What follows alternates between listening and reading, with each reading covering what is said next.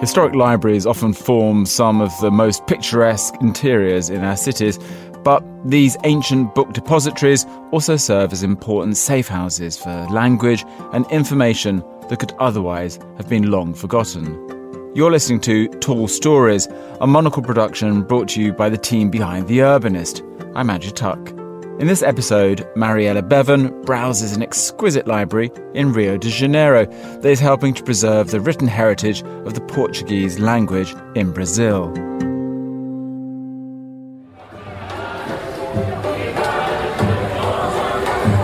Located in the heart of Rio de Janeiro is one of the most beautiful libraries in the world.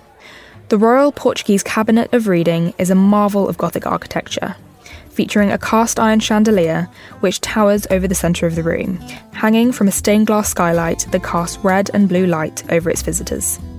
Golden arches fan outwards from the dome ceiling, and books with jewelled tone spines line the walls three stories high.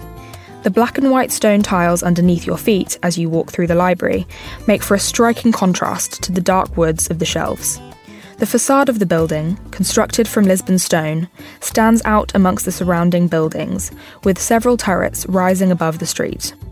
Above the ornately decorated entrance are four statues, honouring three Portuguese explorers and one depicting the poet Luís Vaz de Camões, who is widely considered the greatest poet of the Portuguese language.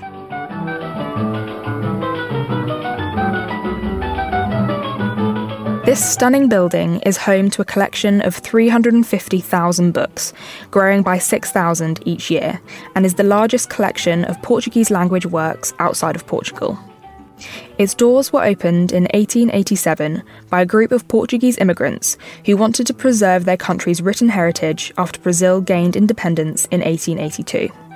Architect Rafael da Silva e Castro designed the library in neo Manuelini style a revival of the late Gothic architecture popular in Portugal. Manuelini architecture developed during the reign of Manuel I of Portugal in the 16th century, and is an exuberant style that coincided with the age of exploration as well as the peak of Portuguese maritime power. The decorations often incorporate elements such as maritime motifs, rope like detailing, and floral patterns. Quintessential features of Manuelini architecture can be found in doorways, windows, portals, and arcades, which are often crafted with complex and intricate designs. Alongside the neo Gothic style that had become popular in several European countries, the neo Manuelini style rose in popularity in Portugal. This resurgence developed during a time of romantic nationalism, featuring Portuguese symbols such as the armillary sphere, as well as symbols of the Portuguese discoveries, including twisted ropes, exotic fruits, sea monsters, and plants. Although the original Manuelini style did not make its mark on the architecture of Brazil, this revival style could be found in abundance throughout the country. Today, the Royal Portuguese Cabinet of Reading publishes a journal of Portuguese literature and culture, as well as offering courses on the Portuguese language, history, anthropology, and the arts. Residents and tourists alike can participate in any of the activities held each week, whether they have Portuguese heritage or just want to learn more. This library began as a place to preserve the culture as well as ancient texts of Portuguese immigrants and continues to hold importance to Portuguese people in Brazil today. So much so, the library is classified as a legal deposit and receives all new works of literature published in Portugal. Libraries serve as an important function in any community, offering a free place of refuge, a quiet place to study, or a place to develop new interests. Even in our progressively digitised world, libraries are an indispensable resource for building community, especially in a busy, sprawling city. Even if you are not a native speaker, there is plenty to gain from visiting this cathedral of knowledge in Brazil's Rio de Janeiro.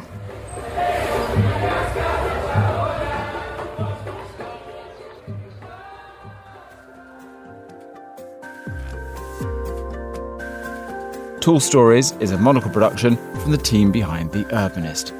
This episode was written and edited by Mariella Bevan and produced by David Stevens. Be sure to subscribe to the podcast to receive new episodes every week. I'm Andrew Tuck. Goodbye, and thank you for listening, City Lovers.